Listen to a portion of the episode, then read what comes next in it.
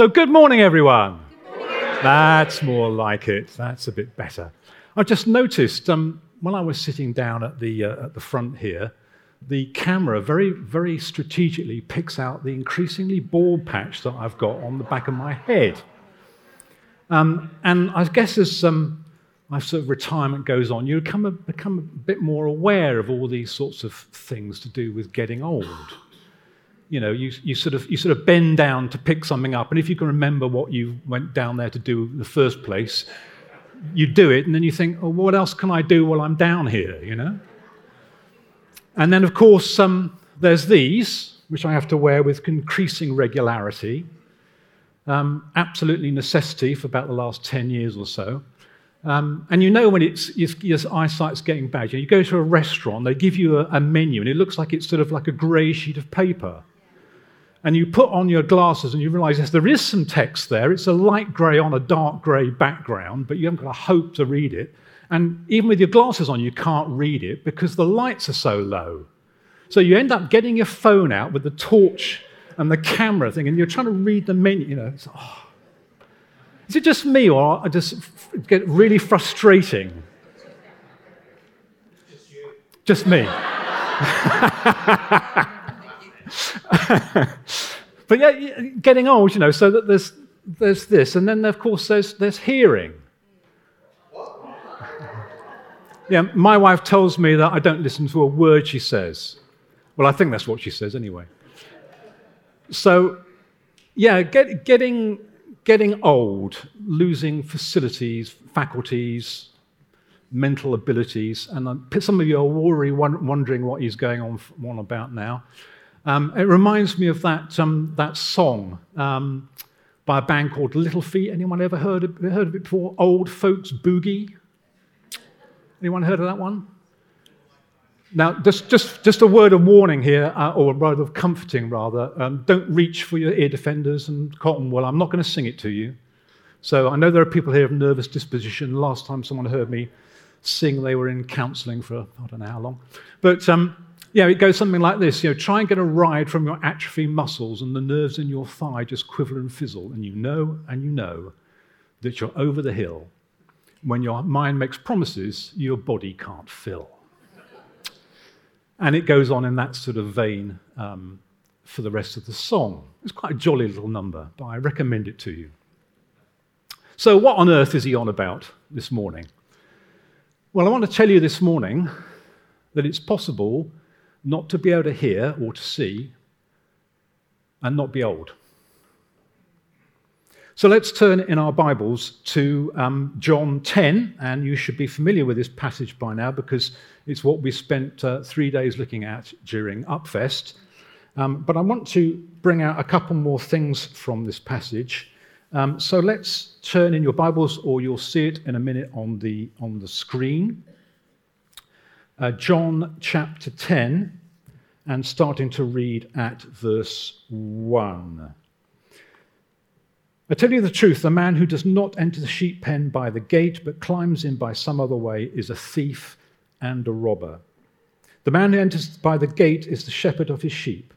The watchman opens the gate for him, and the sheep listen to his voice. He calls his own sheep by name and leads them out. When he has brought out all of his own, he goes on ahead of them, and his sheep follow him because they know his voice. But they will never follow a stranger. In fact, they will run away from him because they do not recognize a stranger's voice. Jesus used this figure of speech, but they did not understand what he was telling them. Therefore, Jesus said again, I tell you the truth, I am the gate for the sheep. All who have ever come before me were thieves and robbers, but the sheep did not listen to them. I am the gate. Whoever enters through me will be saved. He will come in and go out and find pasture. The thief comes only to steal and to kill and destroy. I have come that they may have life and have it to the full. I am the good shepherd. The good shepherd lays down his life for the sheep. The hired hand is not the shepherd who owns the sheep. So when he sees the wolf coming, he abandons the sheep and runs away. Then the wolf attacks and the flock and scatters it. The man runs away because he is a hired hand and cares nothing for the sheep. I am the good shepherd. I know my sheep, and my sheep know me, just as the Father knows me, and I know the Father. And I lay my life down for the sheep. I have other sheep that are not of this sheep pen. I must bring them also. They too will listen to my voice, and there shall be one flock and one shepherd. The reason my Father loves me is that I lay down my life only to take it up again. No one takes it from me, but I lay it down of my own accord. I have authority to lay it down and authority to take it up again. This command I received from my Father. At these words, the Jews were again divided. Many of them said, "He is demon-possessed and raving mad. Why listen to him?" But others said, "These are not the sayings of a man possessed by a demon. Can a demon open the eyes of the blind?" Okay, there's just a few words of explanation then before we get into the particular things that I feel God wants to speak to us about this morning. Let's talk about eyes opening the eyes of the blind. If you look back in the last chapter, you'll see that there is an account of the healing of a man who's blind. And he gets it in the neck from the religious authorities. They have him up before the religious court and they grill him about who it was who healed him. And he has quite a good go at them, actually, and says, well, you know, you're supposed to be the teachers of Israel, which is in fact what the priests were. They were supposed to be the teachers of Israel, and they're also supposed to know the difference between good and evil. That was their job in life. So there they are, having a go at this chap who's been healed of blindness. And following from that particular instance, we have this saying of Jesus. And as Matt rightly said, it's an extended metaphor, or we might call it a parable. And we've just read two of the three explanations that there are that Jesus gives about this particular parable. So he gives us two here, and there's a third explanation, which we haven't read, that carries on from verse 23. And it says very much the same thing as what the other two explanations were. The only thing is that John makes a remark there that this is at the time of dedication. Hanukkah is the particular religious festival which happens in December. So these sayings were said around about the time of Hanukkah, which is the dedication of the temple. And so the Jews would have been thinking all about that dedication because it is the dedication was needed because of a guy called Antiochus Epiphanes. Probably you haven't heard of him, but he was one of the local kings, in fact I think he was Greek originally, who invaded Israel, captured Jerusalem, and defiled the temple by sacrificing a pig on the altar. So you can imagine that the Jews weren't particularly happy about this, and a guy called Judas Maccabeus rose up and defeated Antiochus Epiphanes in about 167 BC, and to commemorate the victory of Judas Maccabeus and the rededication of the temple meant that they'd have this festival.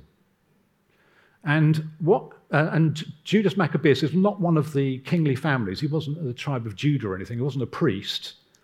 But he became king, and he had a dynasty of about 100 years of ruling the tribe of Israel and the people of Israel. And in fact, one of his distant relatives, one of the princesses of the house, if you like, of Judas Maccabeus, was married to Herod. So Herod was, if you like, bolstering his claim to the throne by claiming some sort of association to Judas Maccabeus.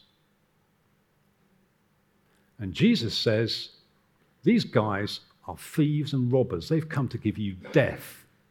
I've come to give you life. So can you see now why the Jews would pick up stones and want to stone him? Pretty much dynamite. Okay, so the Jews were thinking about kingly houses, what is the nature of the king. And Jesus is saying, well, actually, what you should be looking for is someone who's a shepherd. Which is a bit strange, really, because shepherds didn't have a very good reputation. So, young people, you know about reps, don't you? Reputations. So shepherds didn't have a particularly good reputation. Their testimony was not automatically acceptable. It had to be corroborated. A bit like women, really. They were the same position. Very sexist, very difficult society. But that's the way things were in those days. So Jesus associates himself with a shepherd. And that's not unique. King David, after all, was a shepherd. And there are various psalms that talk about God being the shepherd to his people. So there, if you would spend a few minutes thinking about it, you could perhaps get to what Jesus was saying. But they didn't understand. So Jesus had to explain it to them again. And in fact, he explained it to them 2 more times before they really understood what he was saying. And that's when they picked up stones to stone him. What God wants you to know this morning is that you are known. Did you see that in the passage? He knows each one by name. So we live in a world, in a society where we're told, aren't we, with a chance product of chemical reactions over billions of years, and our lives are pretty much meaningless. And a lot of people live like that. But the Bible tells us very, very clearly indeed that we are known and loved by a loving Heavenly Father who knows us by name, which is something pretty incredible because there are over 7 billion people in the world right now. That's a lot of remembering to do. But God knows each one. And did you get that little throwaway line that Jesus said in the passage that we read? He knows us in the same way as he knows the Father. Just think about that for a second. Does Jesus know his Father's heart intimately? Every thought in his head, every desire of his heart? Does God the Father know Jesus the Son, every thought of his heart, every motivation? Yes, of course he does. And Jesus says that in the same way, I know you. And you can know me.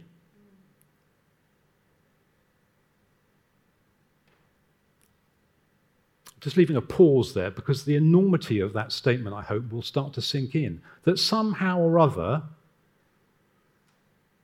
we can know the mind of Christ. He knows us intimately. And that's a bit worrying. Because I'm not a very good person sometimes. I do stuff wrong. I mess up at regular intervals. And he knows that. He knows every thought before it even enters my head. The Bible says he knows the number of hairs on my head, which is much easier for him to count these days because there aren't so many left. But he knows me in that detail. And do you know the wonder of it? He still loves me.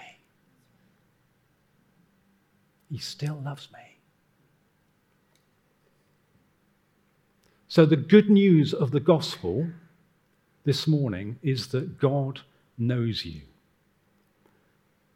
Now, my question to you this morning is, do you know him? Do you know him?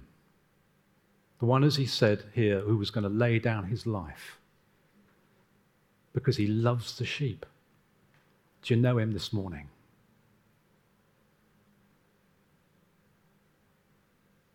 Do you know that wonderful embrace that he wants to give you? Do you know his love this morning on your life? Do you know his hand of blessing? Have you recognized that in your life? Do you know him this morning?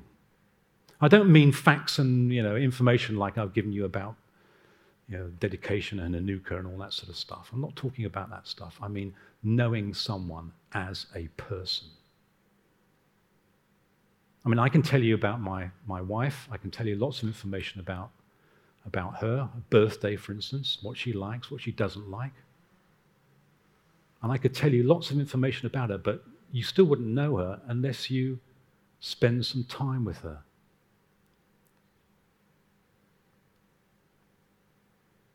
Because the claim of Jesus here is that we will know his voice.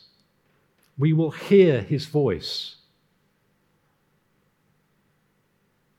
Isn't that amazing that the God who made all the heavens, I was looking up the sky the other night and seeing all the stars and the planets, and there was pictures from the James Webb telescope, all over the news recently, stunning pictures. And the Bible just says, and he made the stars also. Like a throwaway line. And there's this massive creation, and yet he knows me, he calls me by name, and he wants me to have a relationship with him. How mind-blowing is that? And what's more, he talks, he speaks. He loves to speak to his children. He loves to have a relationship with them. Do you hear his voice? Do I hear his voice? So the reason I'm speaking you from this passage was because when I think it was probably Nathan or Matt or someone was speaking at Upfest, Lord just said to me, they need to know that I love them and I speak to them. Are they listening? Whoa, where did that come from? Where did that come from? So I knew I was going to speak even before Chrissy actually asked me to speak. Do you know that? Have you heard God speaking to you in that sort of way? Do you hear that small voice? Perhaps when someone like me is speaking. Perhaps you hear God speaking to you during worship. Did you hear him when we were worshiping just a bit earlier?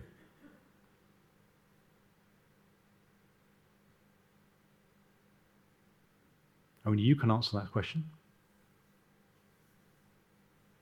It's an important one, though. Some people say to me, well, this is ridiculous, you're claiming that you can hear God. Well, that would be the utmost in arrogance, wouldn't it? Unless it was something that God did and I didn't. Because it's God the one who wants to make contact, who wants to speak. And in fact, the Bible tells us that he's speaking all the time. The question is, are we listening? Are we listening? Because maybe you're not hearing his voice because you've not spent the time speaking to him or listening. See, how many of our prayer meetings go along, or our prayer times even, go along the lines of, God, can you do this? Can you do that? Can you do the other? Ka-ching, pull the handle, and you wait to see what comes out of the slot. It's almost like a formula. That's not a relationship. How many times do we rush into God's presence and say, well, I like that and that and that, or could you fix this? Now, you try doing that to your spouse. See what sort of response you'll get.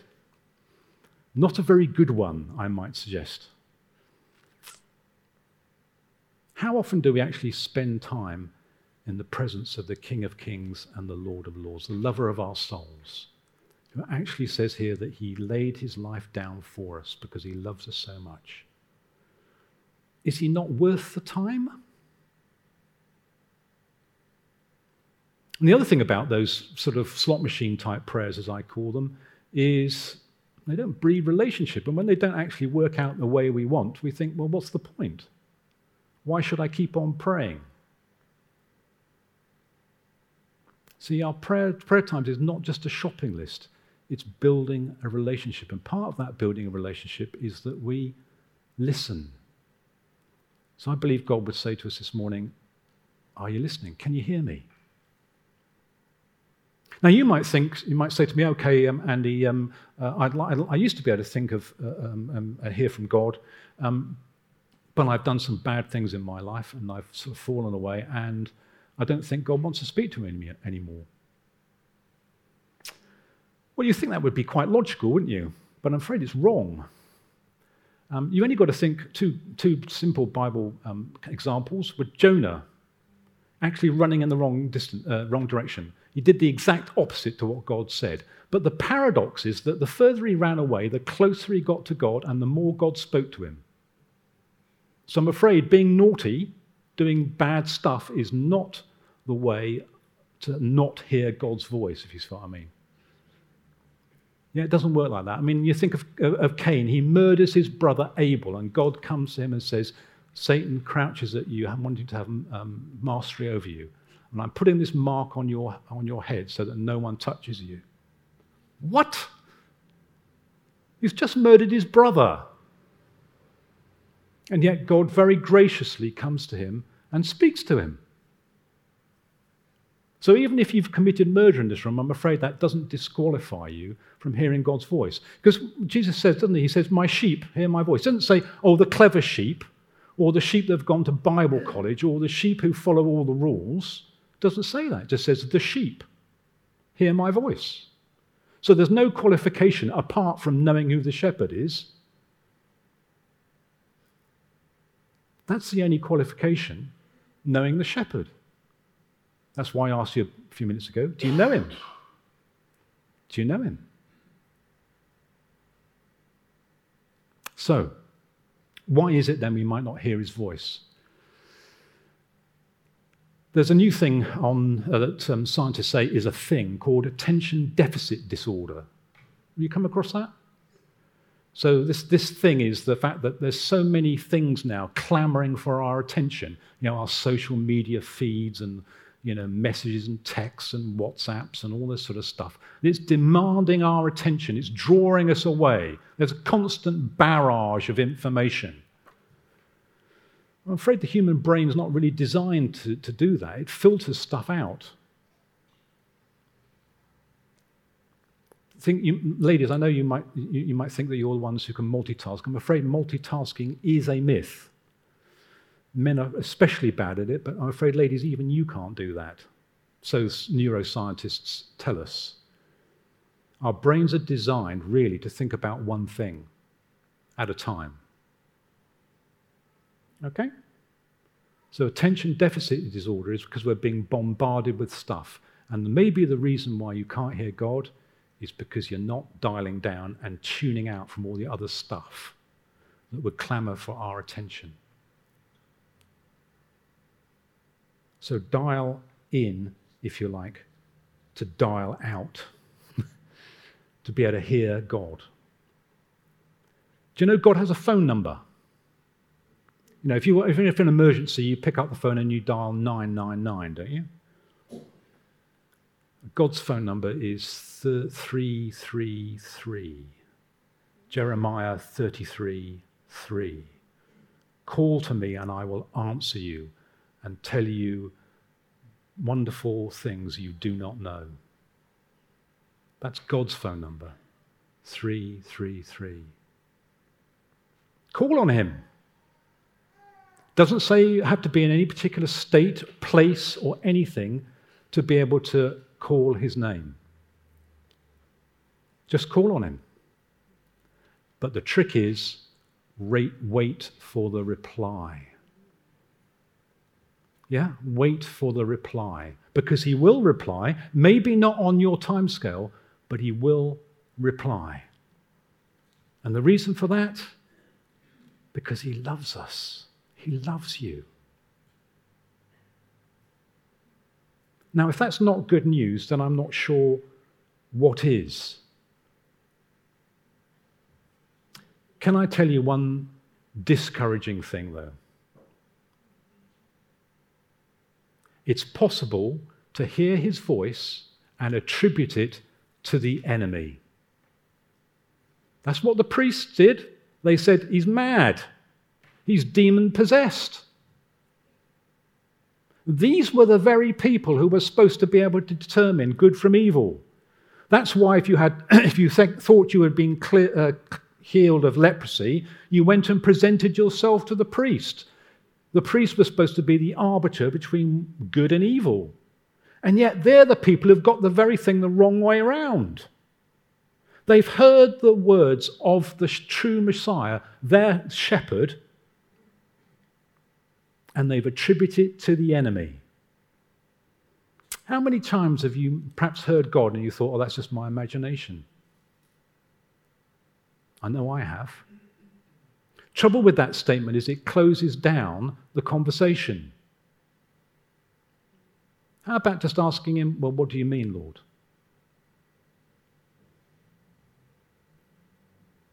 See this, how possible it is to fall into that trap of attributing what Jesus says to the enemy or to your imagination or whatever it might be. It's a real danger. So the Bible says don't treat prophecies with contempt. Test them. Well, can you give me another example, Lord? Or can you confirm your word to me? Plenty of people in the Bible did that. Ask God to confirm their words to it.